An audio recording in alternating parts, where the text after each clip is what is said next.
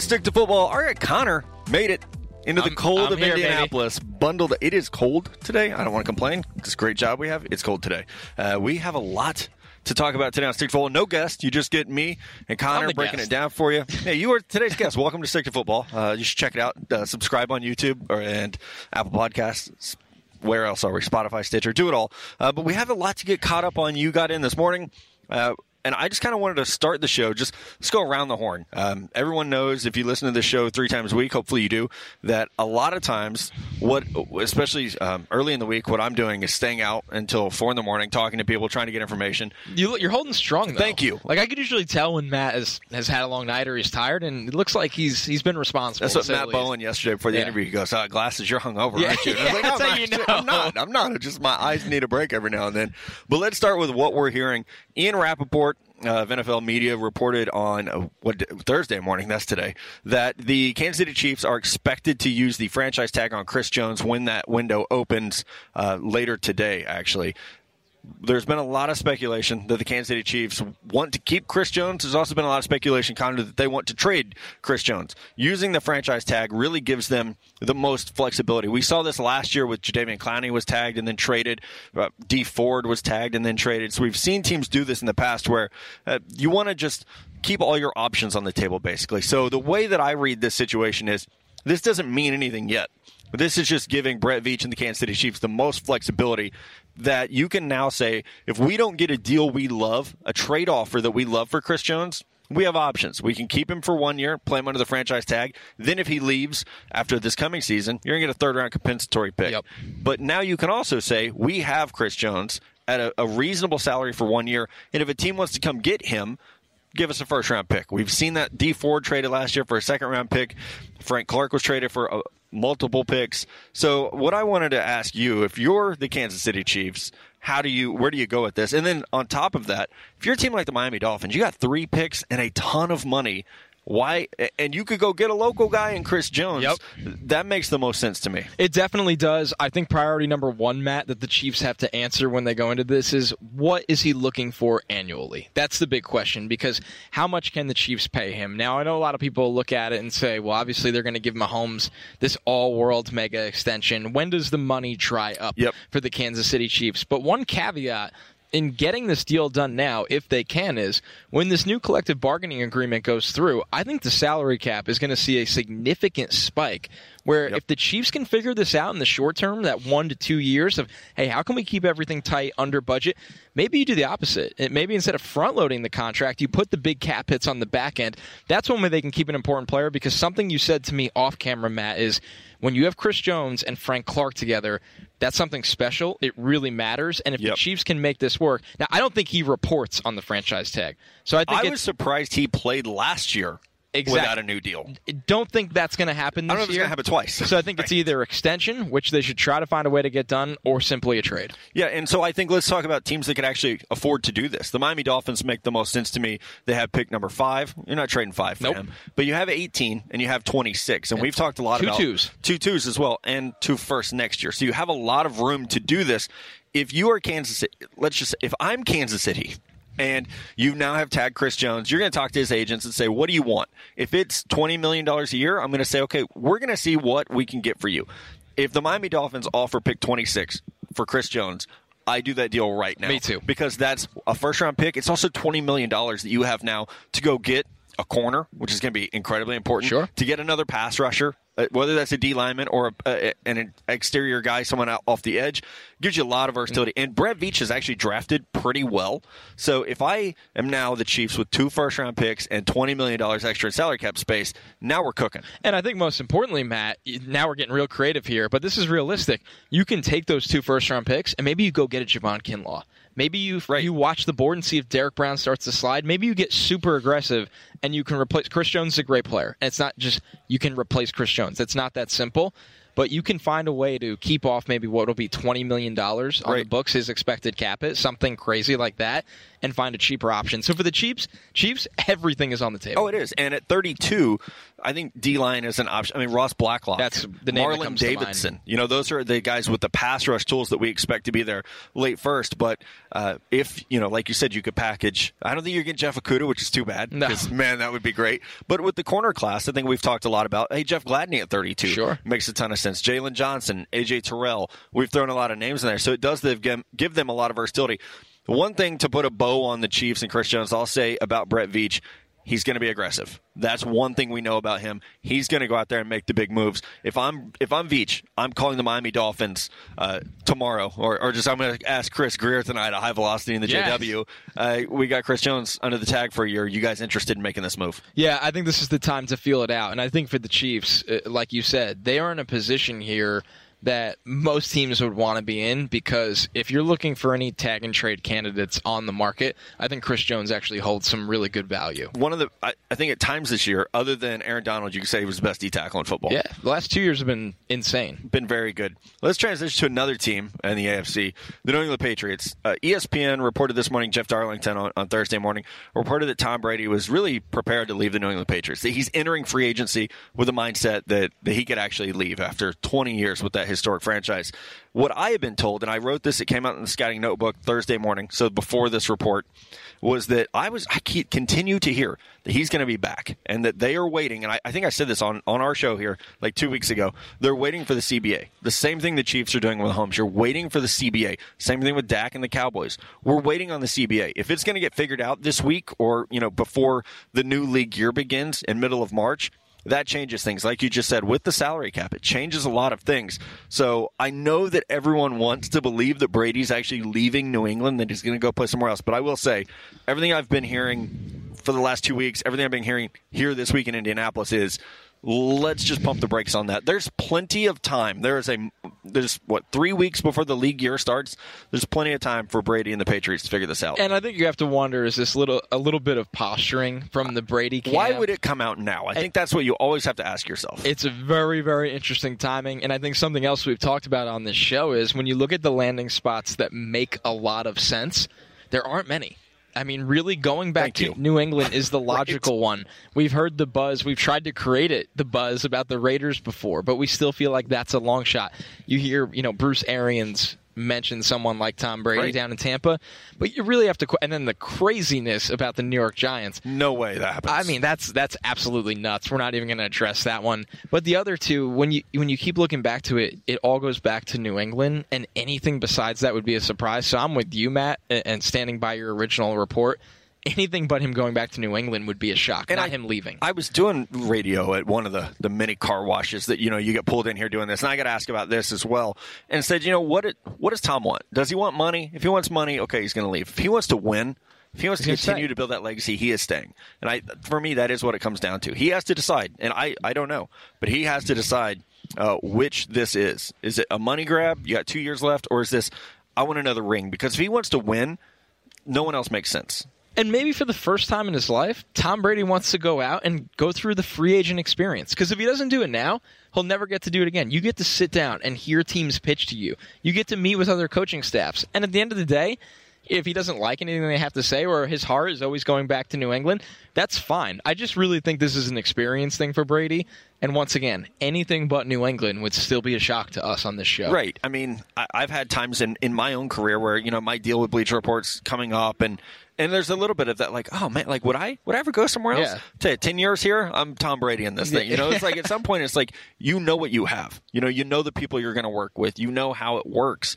There's value in that, And you like winning. And you, exactly, and you like winning. Bill Belichick's still there. Pretty good place to be. Other news: free agency uh, does kick off in a couple weeks. But it actually kicks off this week. All the conversations are happening between agents and players. I think I've told this story before on the podcast. We were here a couple years ago, and I ran into a guy who was the top offensive tackle on the market. I to say his name because I don't know if you can get in trouble after the fact.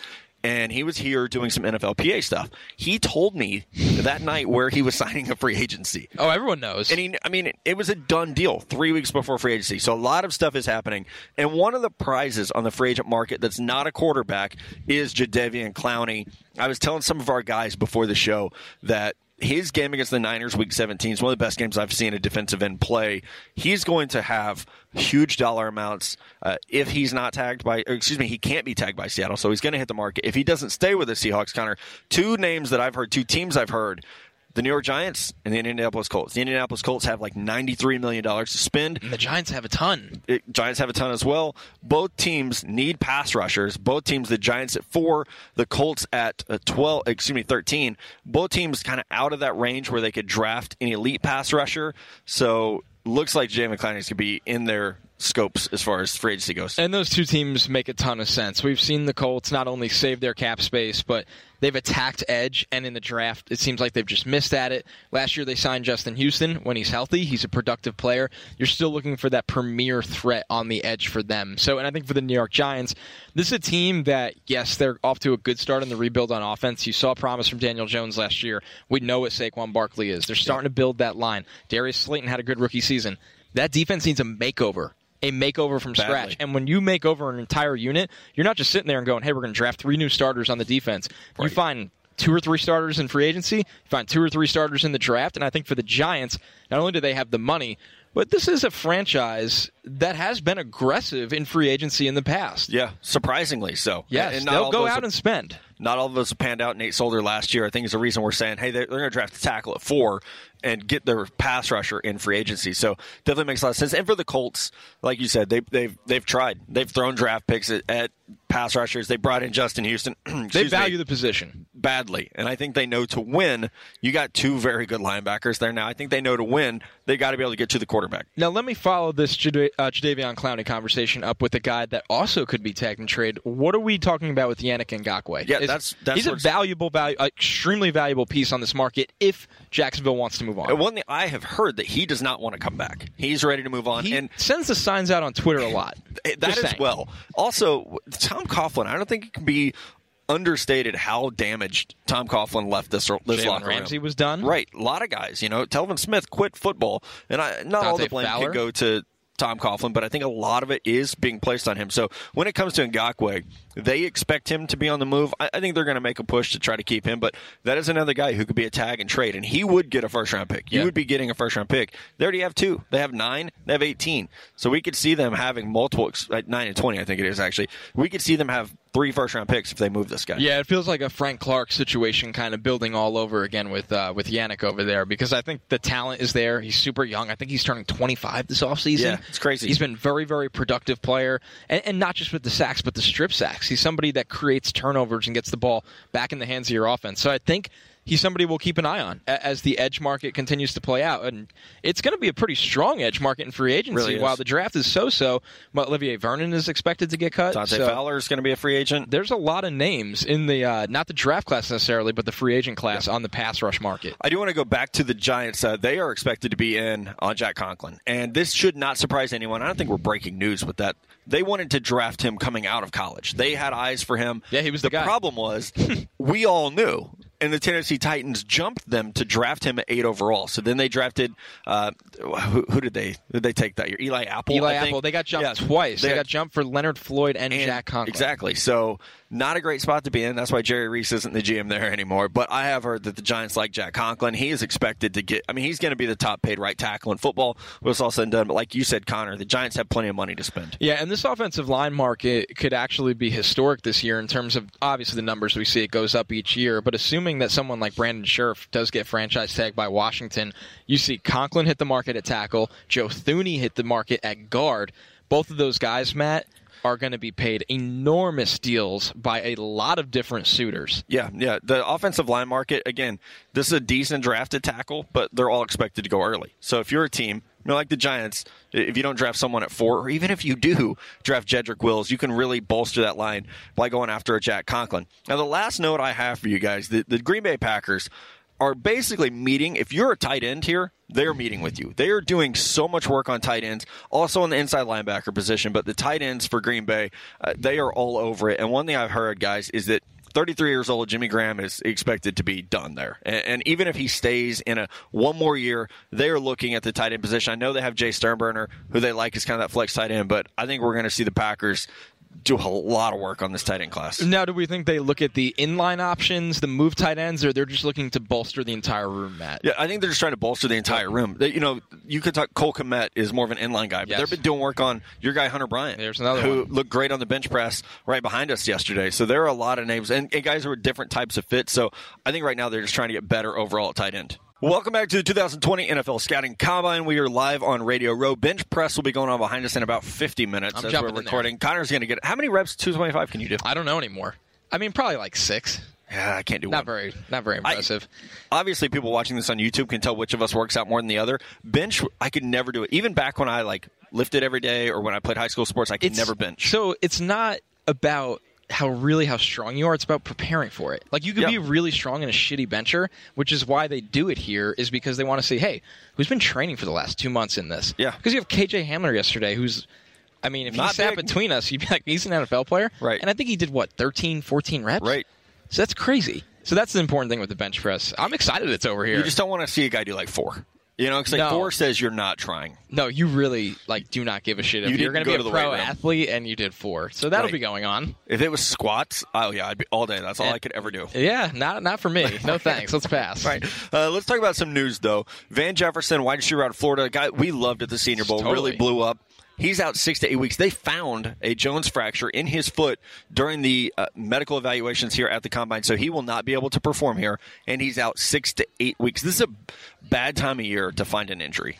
It's not only that, it's the problem that this is a really deep wide receiver class, and I think people wanted to see Van run because yeah. one of the questions with him is speed. We know he's a great route runner. We know he's tough. He has good hands. I think a lot of people wanted to see him run below that four six threshold and be a you know maybe a four five four kind of guy in that range. I know he's he's a build up speed kind of guy. If you go back into his high school track data that's available, but I think when you look at it, Matt, yeah, it sucks. There's no way around it. Hopefully for Van, uh, that can heal up the right way, not rush. And hopefully, Yep. I guess right before the draft, he can hold a pro day.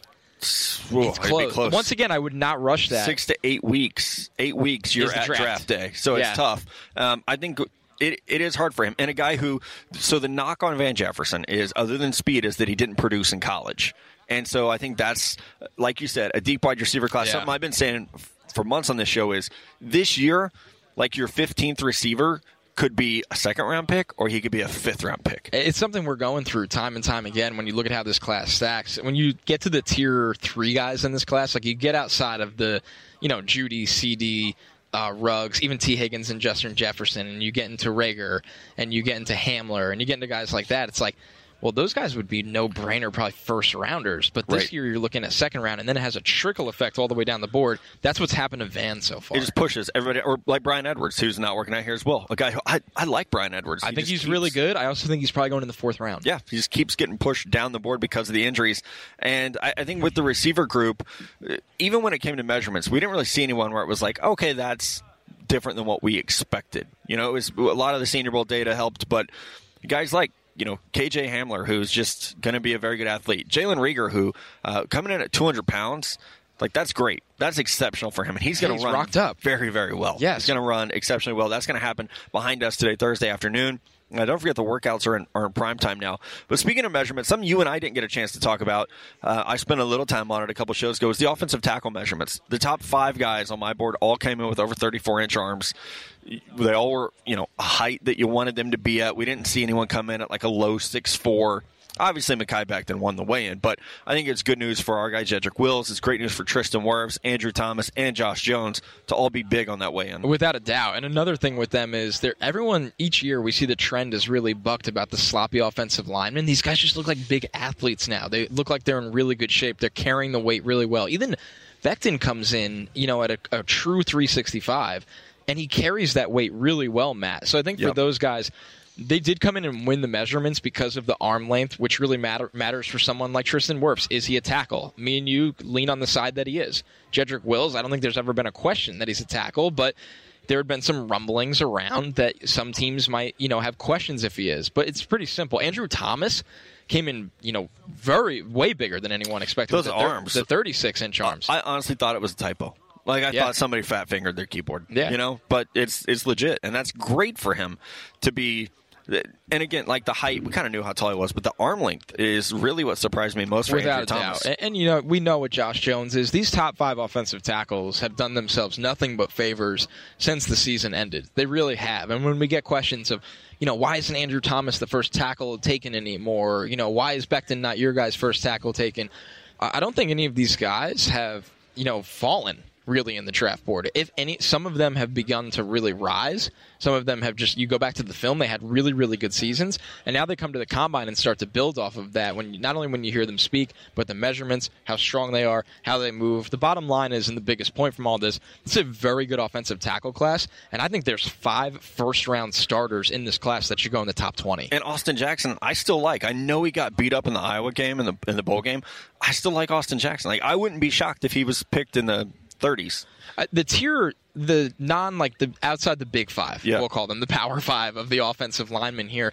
You have really good players. I mean, when you look at Isaiah Wilson from Georgia, somebody that coming out of Brooklyn, a, a five star prospect, he's huge, and he Yeah. played a really good right tackle. And he comes to the podium and he says, "Listen, K'Lavon Chaisson was the toughest guy I faced, and he got him good with that spin move." But you like hearing guys speak to that. So I I think once again, you have a lot of good guys on day two that can be developed as starters, and you have these locks on day one that teams are really excited about. And we were waiting for someone to fall out of the pack, and no one has. No, it's like the pack's getting bigger. Yes. Like instead, it's like The now. wolf I pack mean, grows stronger. I, yeah, I think Daniel Jeremiah said he.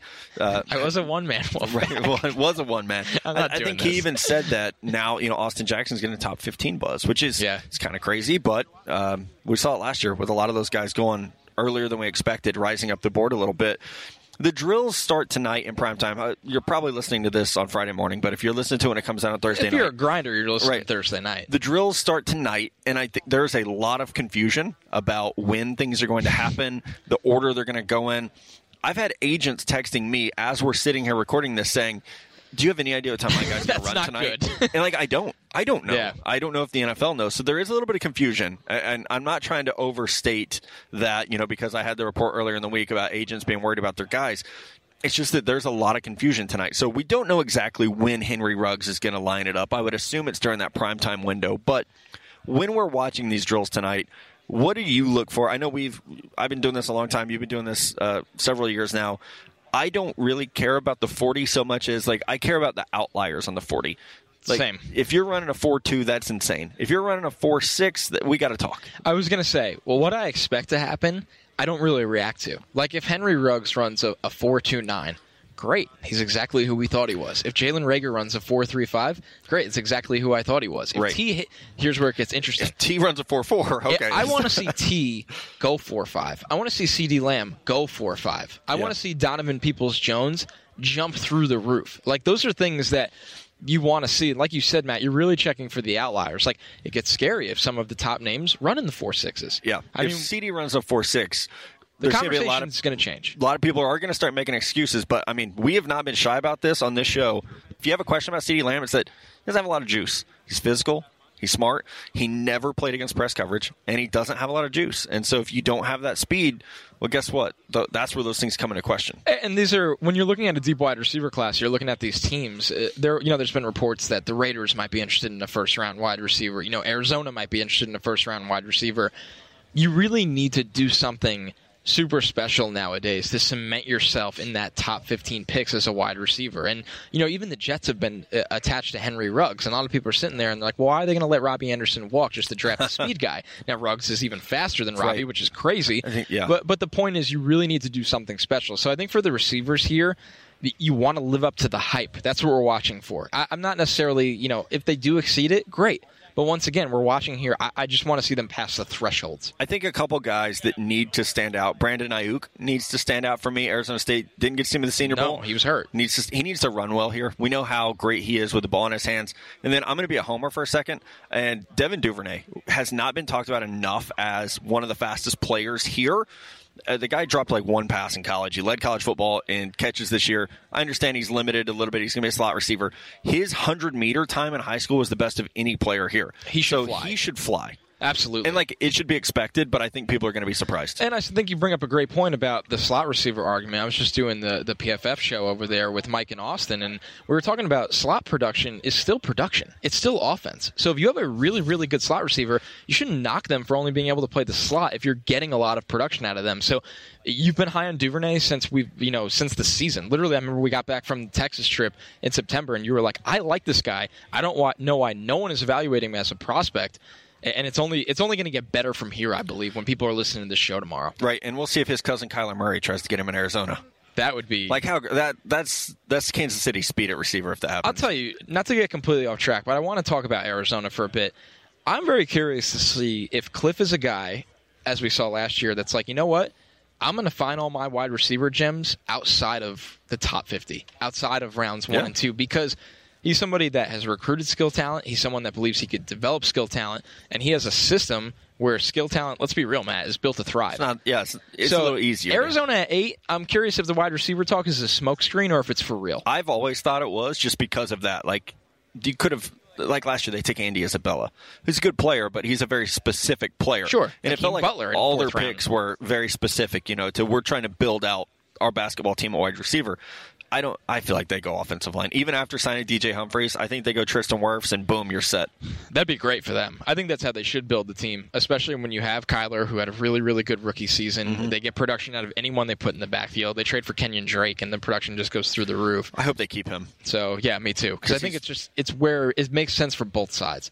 So for Arizona, they're one of those teams that you really start to watch inside the top ten relating to this wide receiver class. Yeah, absolutely. Uh, if people want to read and not just listen, I had a big board come out uh, earlier this week. Had a scouting notebook drop on Thursday morning that actually gets all 32 teams. You get buzz on that. Three round mock draft to come out Monday morning. So there's a ton of content people can have. And I we buried the lead on this all the time. I actually got to meet our guy Joey Molinaro a couple days ago. Had a blast just talking to him for like 10 minutes. The show Saturday, our meetup at 2D Brewing Company, 2 o'clock Saturday. It's going to be amazing. I can't wait. So now I'm ready that he already met you because he's building his Oh, yeah. his impressions of you. I hope not. So we could do the show. It could be me, Mello, Joey is Matt, and Matt is Matt. So we have two, Two. Matts. So the humble bragging is over the top on the on the show. How many times will he say Mahomes in oh, 30 man. minutes? I Uh, can't. it'll he- he's hilarious, man. It's great, and he's a draft fan, so he also just wants to talk football. It's so perfect. it's going to be good. So that's a show you'll definitely want to be at. We always say it, but Senior Bowl and Combine, some of our best live shows of the year, because you get all different kinds of fans. You get a great turnout, and we love going to two deep. Right, and the music is starting. That means it's almost time for the bench press. We'll take a break. We come back, draft on draft for like the first time in a week. Let's do it. All right, we are back, and they're playing some bangers behind us, man. Uh, getting ready for the bench press. They were just rocking out some Miley. I know uh, when I'm in the gym, that's yeah, what that's I listen to. Oh, not for me, but hey, to each their own. Honestly, more of an Ariana guy when it comes to the gym, but you Different know, strokes for different folks. What do you listen to? Uh, hard rock or rap or like Pantera, Megadeth. Actually, sometimes I'll throw in some outlaw country in there. Tyler Childers, which I know you're a big fan Big of. fan of Sturgill that. Simpson. Right. Yeah. I mean, I grew up, you know, in the like '90s rock. It was like our warm up for everything. So like, I can still go to that. I still go back to Pearl Jam, Soundgarden, all of that. It, it's hard to find a lot of new music nowadays where I'm like, man, this Let is me work out. some- awesome. You're not a Fort Minor guy. uh, so shockingly, no, I'm not like JJ Watt singing Right. Fort Minor in the gym. I know. I'm always like, I like to watch the players on like Instagram stories of what they're working out to, and Like like, half the time, I won't even. I yeah, won't even know I'm what it is. judging the music hard. Yeah. I don't like Kanye. I know it's a hot take of mine, but that is like good running music. So when we called Lynn Bowden, he was like, "Oh, I'm at the facility." Yeah. And, like the it was you couldn't hear him. Like he had to step out into the hallway, obviously. So the, and we've been to Access before, where Yeah. they just it's blaring at all hours. like it is here right now. We did want to answer some draft on draft questions since we're back together. Um, let's start here with Travis Johnson. He asked, "Does Neville Gallimore's size make him scheme specific, or do you feel like he can play a nose guard in a three-four or D tackle in a four-three? Feel like he's bigger, more explosive than Ross Blacklock, who came in at 290 pounds. A little bit of surprise. I feel like Gallimore can do. I, I think that he's a like. I think he could play one technique. I don't think I would ever want to put him on top of a center. On top of a guard, I I. think he's a gap type player.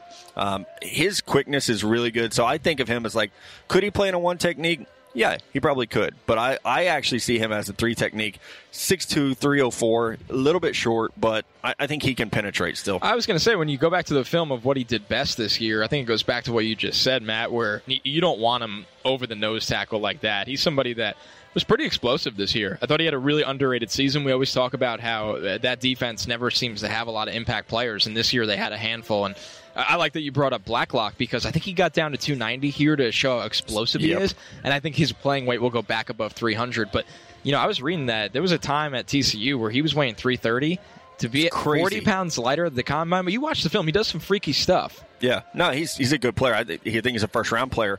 Brad Pound asked this. We kind of touched on this earlier. If Tee Higgins runs a sub four five today, Ooh, what man. will that do to his draft stock? So it won't change his ranking for me, but I think on mock drafts, we'll start. Right now, I always have him like 22, 23, maybe 21, 22, 23.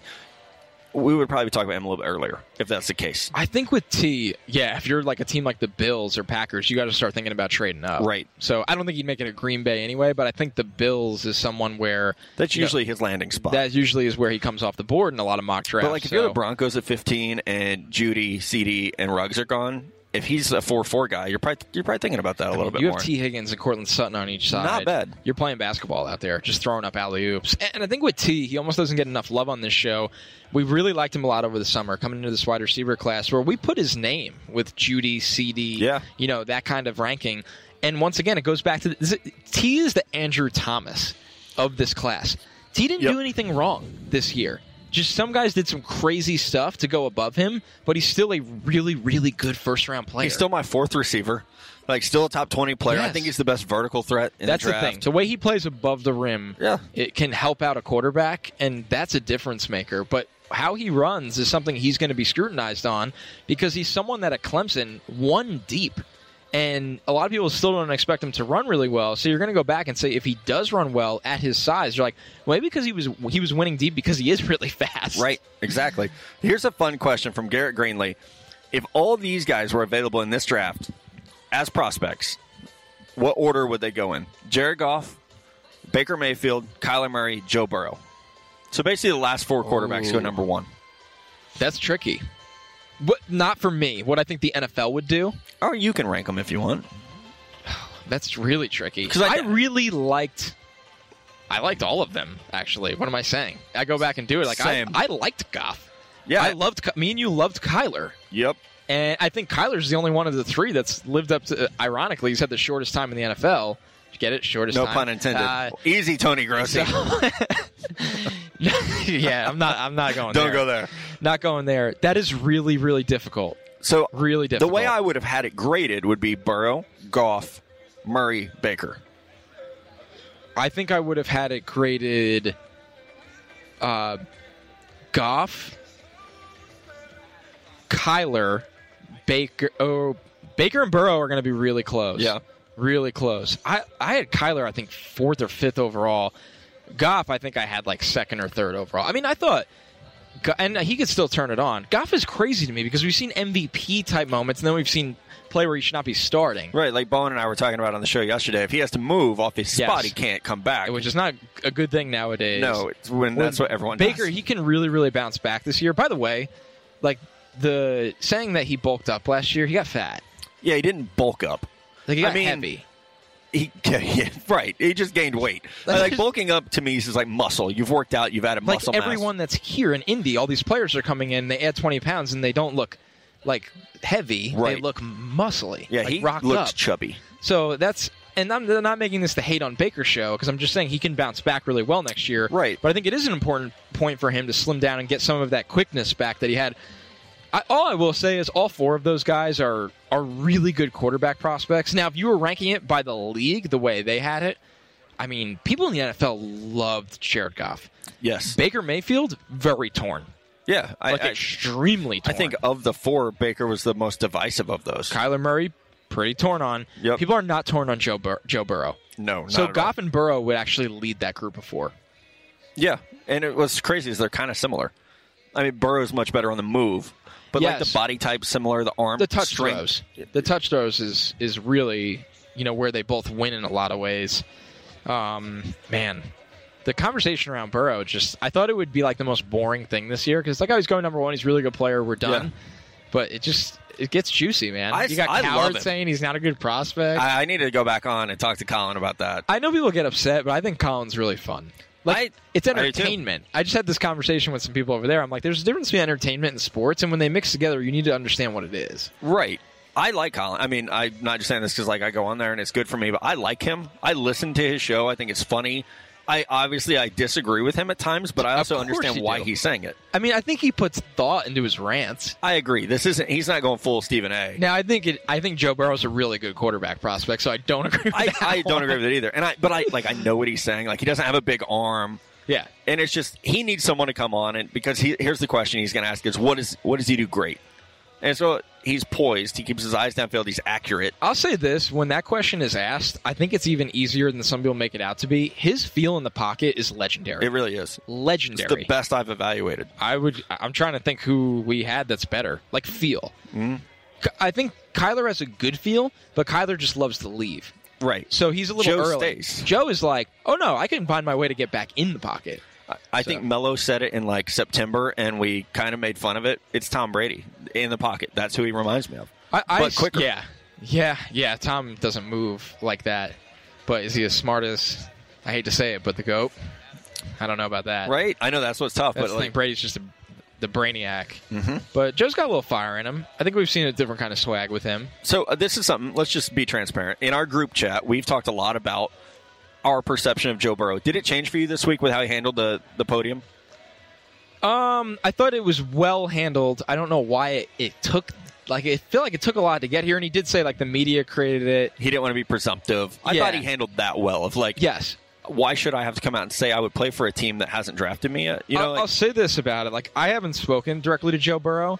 Everyone you talk to, whether it's at the LSU program or, and we'll talk to plenty of his teammates, and hopefully Joe himself, or people in the NFL, love him. Where I take the word for it, where it's Yeah. like, I think he's going to be just fine character-wise in the NFL. He is very confident. Very which is funny. If he wasn't, we would trash that. it's impossible. You know, it it's is. impossible. It really is. You know who? And I'm not saying this because he's my quarterback, because he's been very, very up and down.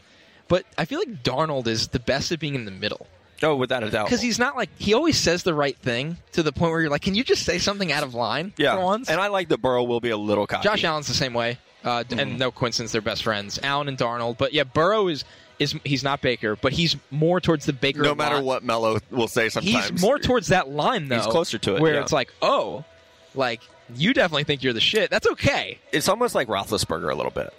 Yeah, You ben, know? ben has. Yeah, Where just enough fuck you. I don't. Yeah, I just don't want to put him in that category. Right, yeah, you don't want to compare. There's I'm some- not comparing anyone to Ben Roethlisberger, Yeah. but yeah, just in terms of that, he's got a little fire to him for sure. I, I also, I mean, going back to that conversation of character, I think, and you've seen it here. Not just Tua. Tua's been phenomenal. Like people just love being around Tua. Mm-hmm. I think Justin Herbert has been very impressive. He's done a good job, And he deserves- listened to the critics and fixed it. he deserves a lot of credit because he went to the Senior Bowl. Uh, you know, obviously his presser here, but just everywhere he's gone since this draft process has begun for him. I think Justin Herbert, you know, honestly deserves a lot of praise.